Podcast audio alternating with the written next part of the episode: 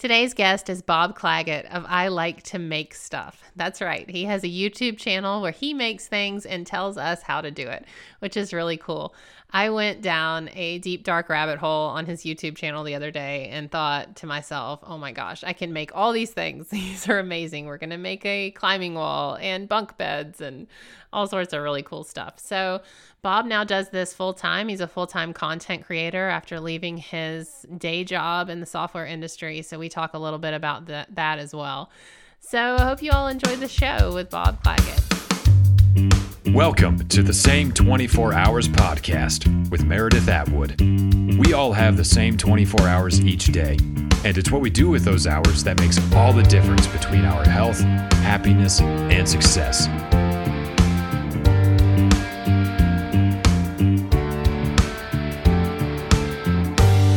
Everybody. Welcome to another episode of the Same 24 Hours podcast. I'm your host, Meredith Atwood. Today's guest is Bob Clagett. Hi, Bob. Hey, how are you? Good. So, say your thing. Say the thing you say when you start every YouTube. Hey, I'm Bob, and I like to make stuff. Yeah, my company's called I Like to Make Stuff. So Bob likes to make stuff, and um, so Bob and I go way back. We've known each other. We're old officially. You know that. Yeah. Oh, yeah. We're I'm we're officially old.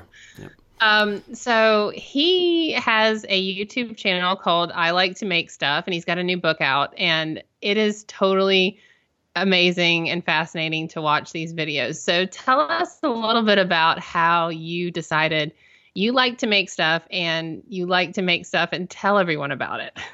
Right. So it, I was doing software for a long, long time, and um, started making some stuff on the, you know, to get away from the computer. Started making some stuff with my hands, and with young kids, I was like, I need to be able to justify, you know, the time. I'm already working Right. a full day, and then I want to go do this other thing. So I got to be able to justify the time. And so creating a blog and explaining what I was doing seemed like a, a way to add some value somewhere. Um, you know, and that kind of justified being able to take away that, that time that I was already uh, not giving to the kids. And so I started, you know, making a blog and then realized that I just hated writing down all this stuff and taking these photos. And I was like, man, video would make so much more sense because then I could just do it and just, you know, put the video up.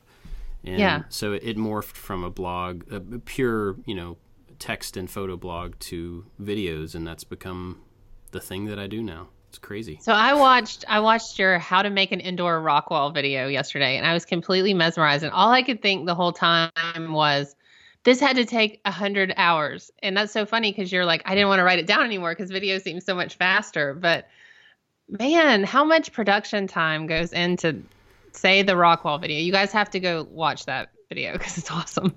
well, thanks.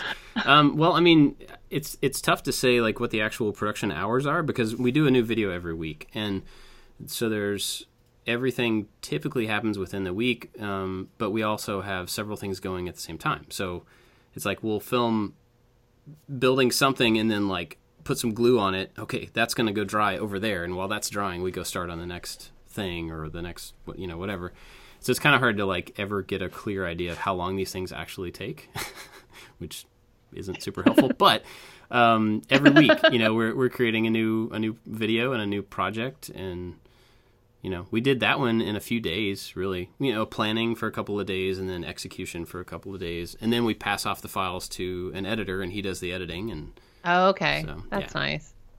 So what was the first thing you made? oh man, for video, the first thing uh, I can't remember exactly. It was either a screen a screen printing press or a vacuum former, and I can't remember which one of those was first. But those were the first two videos that I did, and they're awful. Don't go look at them. They're, they're horrible. Um, what else did I watch? I really went. I told before we started recording. I told Bob I went down the rabbit hole. I don't go down the YouTube rabbit hole, but I just was. I, Uh, my friend was over, and I said, "Go get the light fixture out of the bathroom. We're gonna make this light fixture Nice. because you do this light fixture thing." And I was like, "Oh, I love that. That doesn't look hard." And so I start watching, and I'm like, "I, I don't have any of these tools." You just you got to pick them up. You can do it. Oh my gosh. But it's so cool how I think what's so great about your channel is you really do empower people very, very quickly. Like you got me wanting to make stuff, and I'm not handy. Well, that's awesome to hear. Um, I mean, that's like one of the goals. That's so I've got like a few things that I'm really trying to accomplish, and they inform why I do all the other stuff that I do, and that's one of them. Is I want people to really be empowered and realize that they can do more than they think. You know, people tend to have a pretty low opinion of themselves, and Oh, that's interesting. Yeah. I, re- I really want to get people out of that and just be willing to try stuff because uh, people can do a lot more than they realize, and they don't know that until they give it a shot. So that's awesome to hear. So, how many projects do you set out? Do, I mean, because a lot of what you do is showing the process during the video and your successes and your failures. So, how many projects do you start out with and then say, um, okay, this isn't going to work? or, do, or do you plan it out the whole time? And, and it's, I mean, talk a little bit about the process. So I don't. I think maybe I've had one or I've been doing this for a while now. You know, I'm like going on three years of doing this full time, and I think I've had maybe one project that was just a like I'm gonna go burn it with fire and be done, and you know, and everything else has been. I, I try to look at failure as uh, like it's only failure if you give up. And so if you if you as long as you don't give up, then you haven't failed, and that means that if something doesn't work, then you can pivot and you can change the end goal, make it into something else, and this is not a failure. It's just different than what you set out to do. And so typically when I hit a brick wall, instead of going like, "Oh well, it's done," you know, I'm just going to give up on that one. I'll be like, "Okay, well, what else can I do with this? How can I change it to make it work instead?" And that makes it look like I don't fail very much. so You're like, this was supposed to be a table and now it's a door. yeah, yeah. Well, uh, here's a good example. So like a few weeks ago, my sister-in-law wanted a piece of furniture for her photo studio, and she told us exactly what she wanted, and um, I made the plans up and cut all the wood. We got like 90% of it assembled, and then I realized that it's somewhere along the process, I made the entire thing like six inches too short. And this, it was done. Like it, yeah, yeah. It's not something you can really come back from. And it was just short, and you know, I could give up or I could just build it again. And so in that case, it just made a lot more sense to just like, okay, I'm going to set this one that's wrong over here, and I'm going to start again. And it took maybe half the time to build it the second time. It was exactly what it needed to be. Um, you know, and it ended up being a great piece of furniture that I was really proud of. But there was a point there where I was like, okay, do I just give up and like call this scrap, or do I fix it, or you know, it was worthwhile to fix it. So, have you always had sort of a chill mentality in order to approach life like that, or has building and making stuff made you that way? Um, Because that is a very chill approach to life to say, oh, well, I built this whole piece of furniture. It's six inches too small. I'll just build another one. Like for me, I'm taking an axe to it well, and I'm, you know. yeah, that was a paraphrase, so we'll say Okay. that. But but um, so working in, in software, I did not have that opinion and that approach to stuff because you know in that case I was making stuff for other people, either for a customer or for another company, you know, making a website for them or something. And in that setting, you have people saying, "Here are the needs. Make something that fills these needs." And if you do it wrong or you do it incomplete or something like that, they come back and you know, rightfully so, they say it needs to be right. And so you have to go back. There's a lot of back and forth. And that was one of the things, just my personality, that I, I hated about doing software was I was beholden to these people because they were paying me to make something for them. I was beholden to them to do exactly what they wanted. That's part of life, right? That's just the way that is. That is. But now I get to make whatever I want to, and so I don't have that pressure of m- trying to make someone happy. Uh, I don't have to worry about that. I get to make the stuff that I'm interested in and use it as a vehicle to be able to teach people. And there's so much more freedom in that. And it just makes everything around it easier to handle, you know? Like a failure like that, oh, oh well. I get to make it again. That's not so bad, Right. you know? It's it's, it's I like it to could make be worse. stuff twice. Well, not not often, but occasionally, yeah. No, I know what you mean. I mean, when I was practicing law, it was, you know, I have deadlines now. I have writing deadlines, I have coaching deadlines, Sure. and they're so different than those imposed legal deadlines. I know Yeah. exactly what you mean because it's your thing, it's your baby. Mm-hmm. Yeah, all the deadlines that I have now, and I have a lot. I feel like I, I'm doing stuff constantly, but it's entirely self-imposed, and I can only be mad at myself if I make myself too busy. You know, so Yeah. instead of being mad at it, I'm just like, this is this is what I set up for myself. Like I'm in an amazing position to do all the stuff that I've ever wanted to do. I cannot complain about being busy. You know what I mean? Like I put myself Right. here, Eh, kind of. I mean, I, I didn't do all this, but like I'm here on my own on my own choice, so I cannot complain about having stuff to do. That just Well, that's a good segue into your book, which is called Making Time. And I actually came across this. I forget. I I like every six months I buy a ten foot high stack of books, and I just buy them all. And I forget what I was looking for, but it had Malcolm Gladwell in it, and so I bought like all his books. And then I see this book called Making Time, and I was like, "Oh, that looks cool." And I click on it, and it says Bob Clagett. I was like, "What?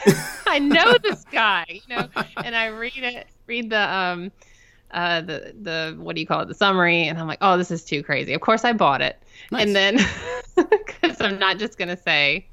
I know that guy because I've written a book. Like every time I away. have someone, like, I have to buy it. Um, but anyway, so very cool. It's called Making Time, and let's talk about it because that's exactly what you're doing. Yeah. you made time for um, the your passions and escaping. I call it escaping. You know, the day. Oh, I lost audio. Yeah, hold on. Where'd I go? You're back. Okay, I'm back. I'm back. Okay. Um, yeah, so escaping the day job in favor of the what do you call it? The passion, the life job, the Yeah, I, I don't know. It's a hobby. It was a hobby. Now it's not. yeah. But yeah, I mean- okay. So you know, the book is really about.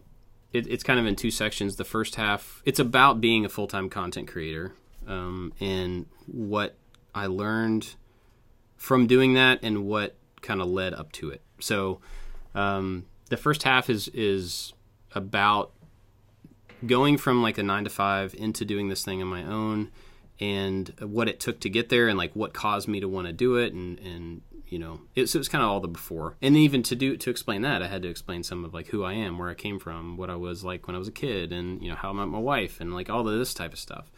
So it's kind of I think you are just like you are now as a kid. pretty much, yeah. I watched the the rocket launch video and I was like, he looks like he's 12 years old. Oh yeah, it's like, so much fun, yeah. you know. I get to make rockets with my kids. Yeah, so the first half Yeah. is, is about that stuff, and then the second half is kind of after I went full time.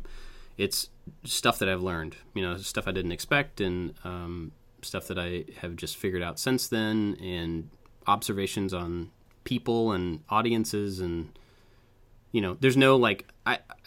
I don't think there's like an aha m- moment in the book. It's not like one of those where you walk around going, "Aha! I've got this thing. Now I can go create my, you know, whatever."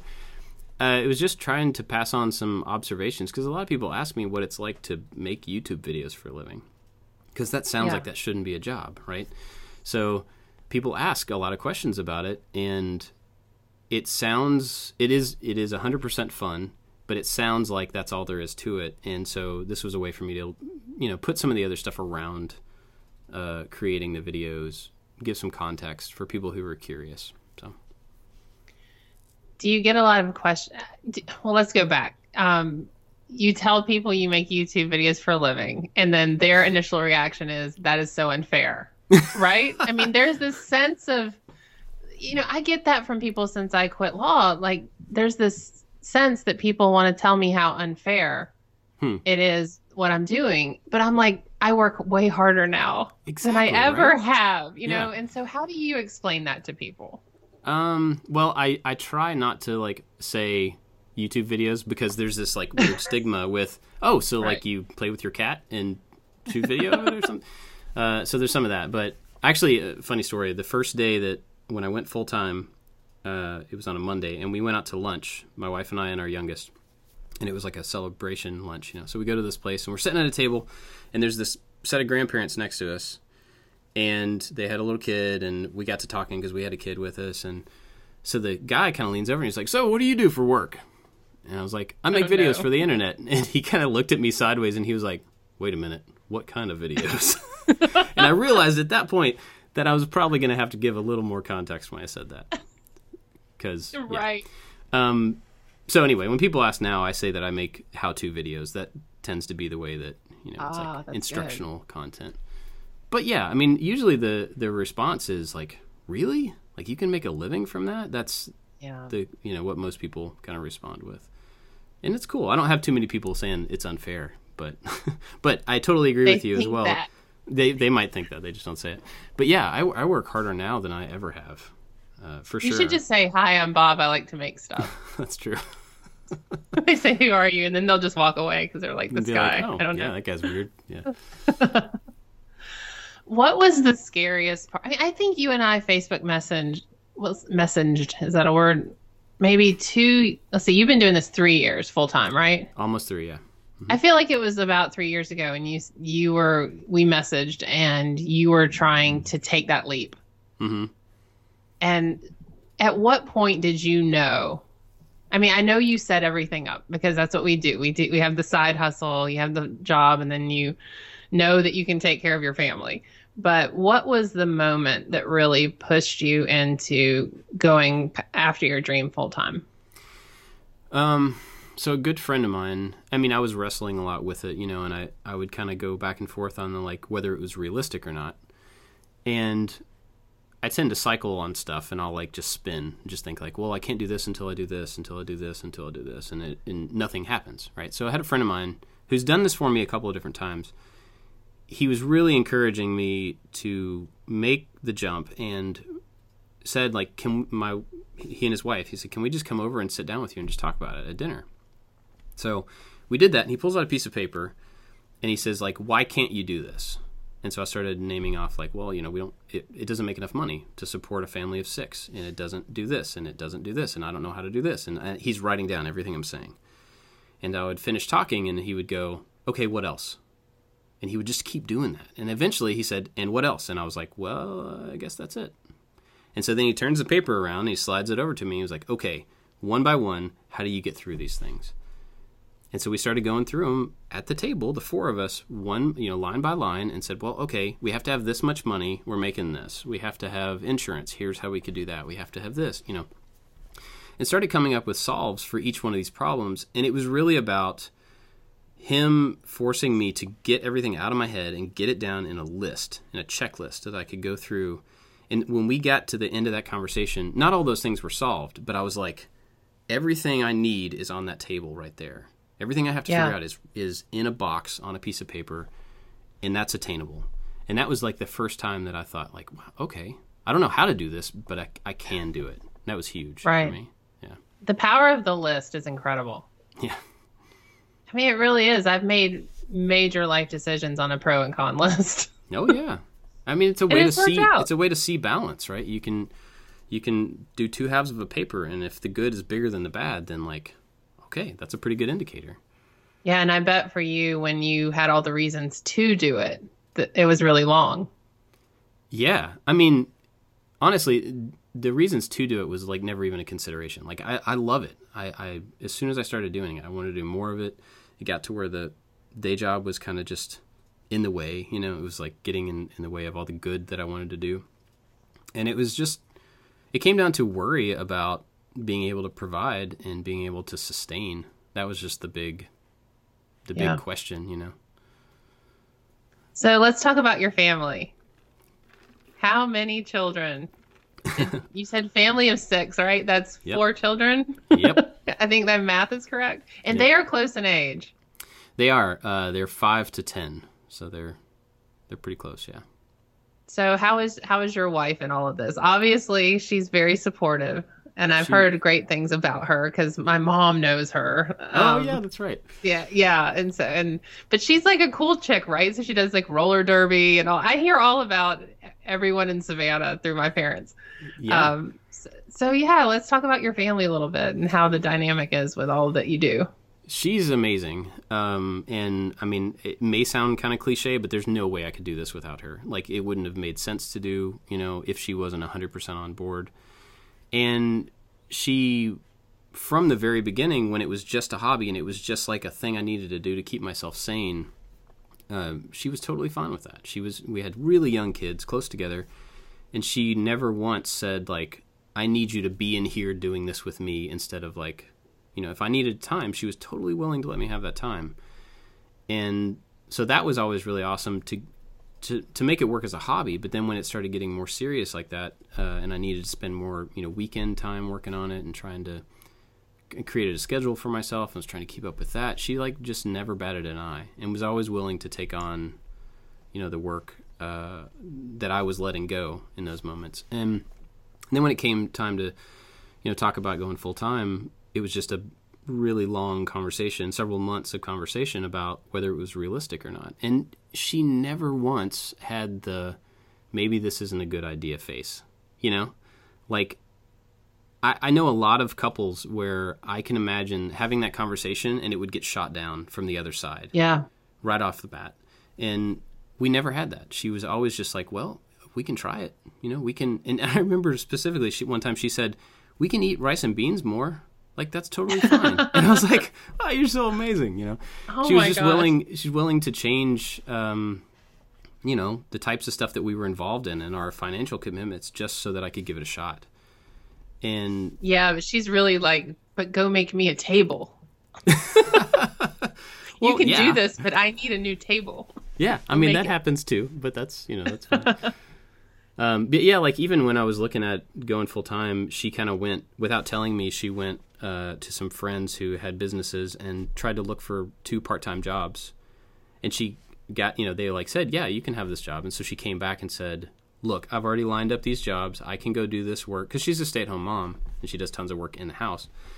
She said I can go do these jobs to bring in supplemental income while you get started with this thing. I was just like oh like that's amazing but i don't want you to do that you know um, but i think that Right. speaks to who she is she's just 100% supportive she's awesome Yeah. So where are you guys living now? I mean, you don't have to give your address, but y'all left Savannah, didn't you? we did leave savannah we met in savannah years and years ago and i was there for 20 some odd years 23 years or something and now we're in kentucky back to where i grew up um, my grandfather passed a few years ago and his house was kind of you know going to be leaving the family soon and it's a house i spent a lot of time in and love and so we moved here and moved into the house and i get to work in his old workshop which is super cool oh, and we've got cool. room for the kids to run outside and be in the woods and be by a lake and all that stuff so it's amazing That's awesome. So let's talk about your schedule. You mentioned something about your self-imposed schedule. How much of your routine is like in stone? Do you get up at the same time? And you know, this is what the question I always get is like, how do you maintain your schedule? And I think, well, I just get up and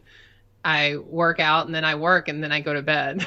Yeah, like that's- that's my schedule. that sounds very familiar yeah yeah. um i mean you know the the kids getting to school on time is kind of the thing that gets us up at six so that's always our Yeah. the beginning of our day but i mean i try to keep it to a pretty regular schedule now um you know i get in I, i'll get the kids out and then i usually run and then get into work about 8.30 uh, something like that and i try to be done by six every day because i really want to like stop the clock and then go up and be with the kids and not try to let those two things overlap each other too much. Um, you know, sometimes I have to work more, sometimes I have to dad more, but you know, I try to keep them in their places so that I can really be invested in both of them when I'm doing them. Um, but I, so I try to keep pretty normal hours, and now I have an employee as well. A friend of mine is working with me, and so you know he has hours that he's here, and so that makes it a little bit easier for me to have hours because they're you know they need to line up with him. Um, but like the the schedule, like the self-imposed schedule, is really more about releasing content. Like I, I try to release a new video, at least one video every week, on Thursdays, and so from that I have to kind of reverse engineer. You know, to get a video out on this day, it has to be edited by this day, which means it has to be shot by this day, and I work backwards. And so I'm pretty regimented on getting stuff done at a pace that can keep me ready for having the video up in two weeks or whatever the you know the whole production time is. So it's a lot of reverse engineering my own schedule to make sure that I can get everything done within those work hours that I try to keep. right. Where do you get your new ideas for the next thing you're going to make Um, besides Jenny? yeah, well, a lot of it. Now I want a rock wall. yeah, exactly. Well, that was totally me. That was like, uh, hey I kids, you want a rock that. wall? And they're like, um, sure. I'm like, cool. That's what we're gonna do. Now that Um, had to be more work than you bargained for. Or did you know it was going to be that much work? I've actually built one of those before, two of them before. Oh, okay. Yeah, so Outdoors? Is- Yeah. Do you have one outdoors too? we don't here. We did in Savannah at both Okay. of our houses there. So yeah, it's uh, I'd been through that before. so that was actually pretty easy to pull off because I already knew everything that went into it. But most of the ideas, um, it used to be that most of the projects were based on a need. So I would go around the house and be like, you know, we need new end tables, so I'll make some end tables or whatever. Um, but then eventually you can only build so many tables and so many sets of shelves, and you know you got to have some other stuff. So a lot of it these days is Oh, just oh, wait, wait, wait! I don't want to forget the secret bookcase. oh yeah Oh my gosh! Okay, you guys, you have to go look at. Wait, what is it called? The disappearing it's uh, secret door bookcase I think is what it secret door bookcase. I got way down the rabbit hole on that one. So it's literally a bookcase, and you like move this this fake book, and it opens like a secret passageway. Yeah. I was because I have room for that. I Ooh, need that. You should you should come to that. my house and make it. No, not Okay. me. You. You make Okay, it. we can make that happen for sure. Yeah. Sorry, I didn't mean to interrupt. I didn't want to forget that one. That is, see, I told you I went down the rabbit hole. Anyway, okay, carry on. End tables, bookcases. Yeah, so I mean, eventually you can you can run out of like practical stuff to make. So then a lot of the ideas just come from like I'm a nerd from the '80s, so I make Star Wars stuff sometimes and Transformer stuff, and then I make stuff for my kids, and you know, uh, I always wanted a, an arcade machine, so I made my own arcade machine. Not because I needed it, not you know, but uh, it was just a, a thing I was interested in. So these days the project list is a combination of practical and just fun and I try to to keep it all over the place as far as like process and material too so it's not all just woodworking it's not all just props you know I try to keep it mixed up so people kind of never know what they're going to get True. You're like a box of chocolates. yeah, exactly You set that one up well. Thank you. yeah you. I did sorry um, what was I going to ask you? Um, um, um, um, I don't know. Um, I had a question about you said Star Wars. Oh, how does one make a, an arcade game? Wait, what is what is that? Like you made the big stand up thing? yeah yeah so it's like a full size arcade cabinet um you'll have to check it out it's uh, it's one No. of re- I can't, Bob. I have work to do. I'm not looking at your channel today. it's only three videos long it's a series No. that you can get through in yeah, like an but hour the problem with YouTube is it has little side videos, and I'm like, true. ooh, an ocean table. Like, yep I really needed to spend time watching that one. yeah you might So- be my most heavily researched guest, and it was totally um, not planned. right Just That's cool. It was a rabbit. Yeah. Um, okay, so let's talk a little bit about online social media and trolls. oh, Do you have trolls? absolutely What do what I like asking people who are in social media about their theory on haters and trolls and because I've got my fair share too. And I had a really interesting guest who said there are three different types of critics and I forget what they all were. But one was like the helpful critics who they may not be the most articulate and kind people, but they're really helpful. They're like, you know, you need to spell check your blog post. Uh, right. Oh, well, that's kind of a jerky thing to say, but you're right. I have more errors than I can even imagine. But then there's the ones who just like make it their job to make sure you're miserable. You know what I mean? Yeah. What do you what do you think about all this and how do you handle it? Well, so I used to actually have a really hard time with this um, because you know my mentality was like I'm trying to do something that I think has value for, for people, and I'm giving it away for free. Right? These people aren't paying to to watch this stuff. And so when I would get these really negative, kind of like personal attack type things, it really like dug deep, and I had a hard time with it. Um, and eventually, I think it, you know, I've just matured in dealing with that stuff, and I found that the best thing that I could possibly do was to immediately delete it as soon as I see it, delete it, block that person, and keep them out of the community. Because one of my bigger goals is creating a place where people are comfortable and they feel safe and they feel like they can ask questions without being like talked down to and stuff like that. And so if somebody comes to a comment section on a video and they see hate and they see aggression, they're going to stay out. They're not going to come in. They're not going to engage. And so one of the best things I found that I could do for myself and for the community was to immediately remove that those people. There we have a zero tolerance, no strikes. Like you don't belong here, and that's not mm-hmm. to keep people out. That's to bring people in. You know, and and so by doing that, I got into the habit of like as soon as I see something that makes me feel gross, it's gone. Yeah. and then I, I got to continue to move on. And you know, hmm. stuff still gets to me, and then you know, somebody's mean to you, it's they're still mean to you, right? But yeah. Um, I try not to let it stick long enough to really dig in, and that seems to help quite a bit. I've also learned a whole lot about, or at least I think I've learned about expectations, and I think that has a lot to do with trolls or with people that are um, that are vocal about not getting what they want. So like I have a lot of comments that in the same video, imagine I did a video about 3D printing. I'll have people that say, "Do more 3D printing." And then I'll have other people who say, "Do go back to woodworking." In the same video. right. and then, you know, we'll have four or five of those different things. And it it dawned on me at one point that these people came into my content through one of those things. And so that Right. they use that as the expectation builder. So now I expect Bob to always do woodworking or to always do whatever. And so then when I break that expectation, they want to voice it. Now, that totally makes sense logically. But then when you, like, since I, my videos jump around from thing to thing, everybody came in with different expectations. And so I'm breaking somebody's expectations all the time.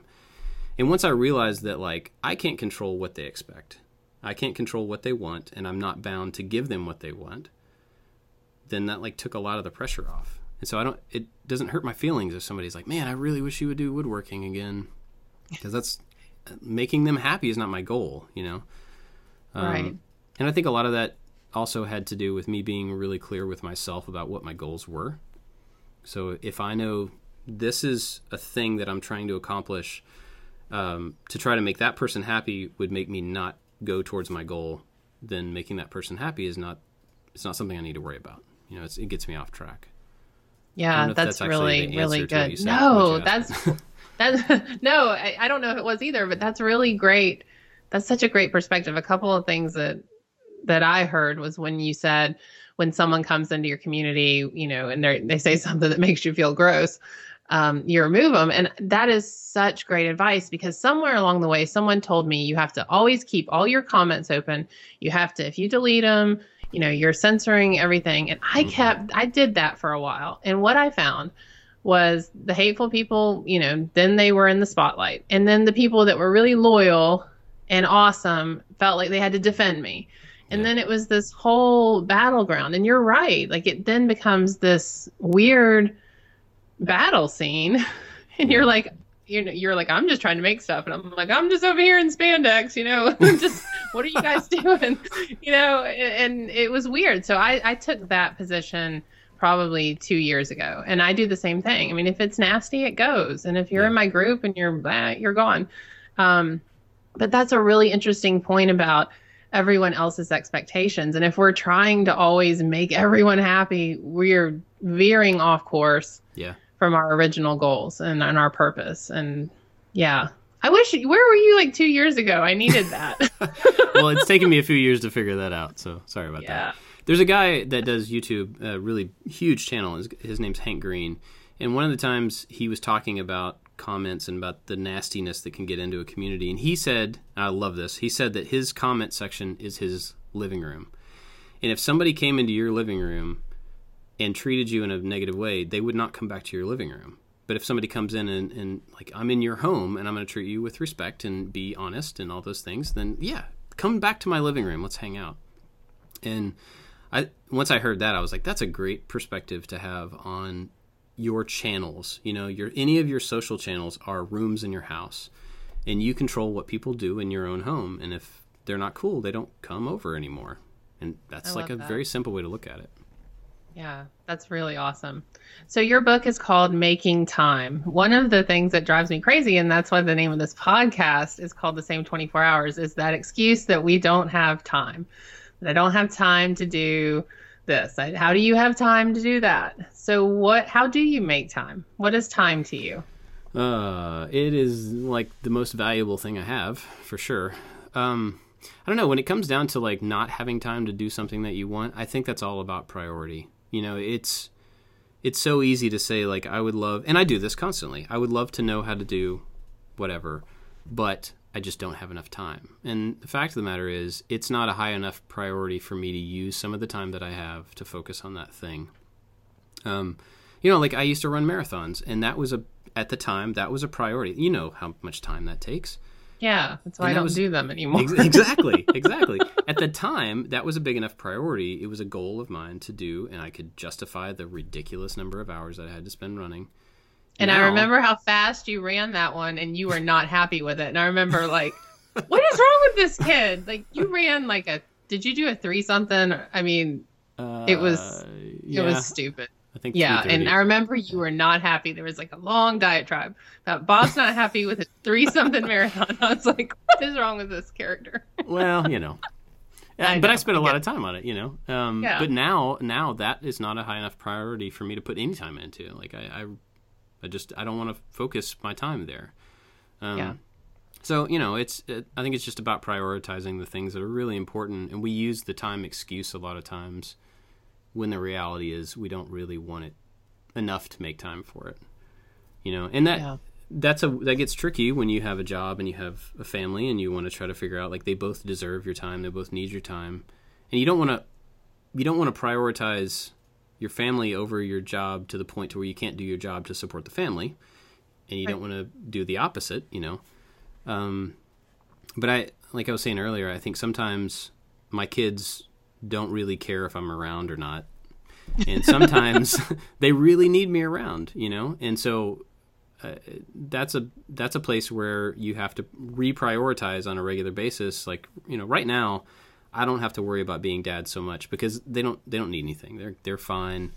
Uh, but the business really needs me you know something's off track or something really needs extra work or whatever and the next day or the next week it can flip and the family needs me more than i need to be doing anything with the business you know it's just i think it's prioritization So your oldest is ten? yeah So my oldest is ten too. What are we gonna do with this teenage year thing? oh, I don't, I don't I think I'm gonna quit. I'm gonna start making things. yeah I'm gonna get we're- a shop with a saw because that's what. I feel like I need. Oh man, yeah. i'm worried about it honestly. We're we're just getting into um to where that stuff is starting to creep in. We're getting the the girl attitude and the boy rebellion and vice versa. They both have attitudes and they're both being rebellious. But yeah we're getting into that and i have no idea what to do with it. I don't sure. either. I mean, my daughter, she's the nine year old, and there are times when she says stuff, and I'm like, I can't imagine this at 16. mm-hmm. Like she's gonna have fire coming out of her face, you know. I mean, wow, you know, some she stands there and says something to me, and I'm thinking, oh, I'm just not gonna make it. I, I thought babies were hard, but people are hard. people are I'm gonna hard. treat them like my trolls. I mean, like, get out of my living room. Oh wait, you can't. You live here. yeah i don't know how to do it i wish I Well- i did but Jenny will know. She's good, right? She's good at all things. that's true yeah Get her to write a book. okay i'll bring it up All right. So, one, yes, see, see if she's willing because I need a guidebook. Um, okay. So, one more question for you. Well, first of all, everyone can find you on YouTube. Literally, they can look on the Google at I like to make stuff, right? Yep. They can find you. And Yep. there you are, Bob. He likes That's to make me. stuff. Okay. So, one last question for the podcast. Um, this podcast is called The Same 24 Hours, which means that we all have the same 24 hours in our day. And it's what we do with those 24 hours, making time, that leads us to be the best version of ourselves, gives us our greatest health, happiness, and success. So, what is something that you do, Bob, on a daily basis that really makes a difference in your 24 hours, that makes your life happier? Hmm. That's a. Don't say meditate. You should have led with that one. That's tough. No. I end on it. Don't say Um, meditate. Okay. Do you won't meditate? No. Do you meditate? No. No, You're like no. only one of a hundred who don't. That's the No. thing now. Yeah.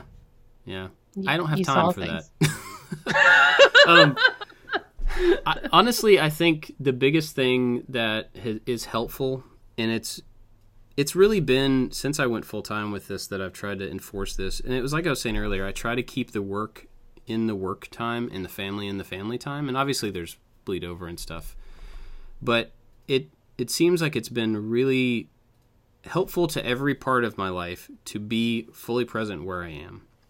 And I, I'm not good at it. I don't always do it.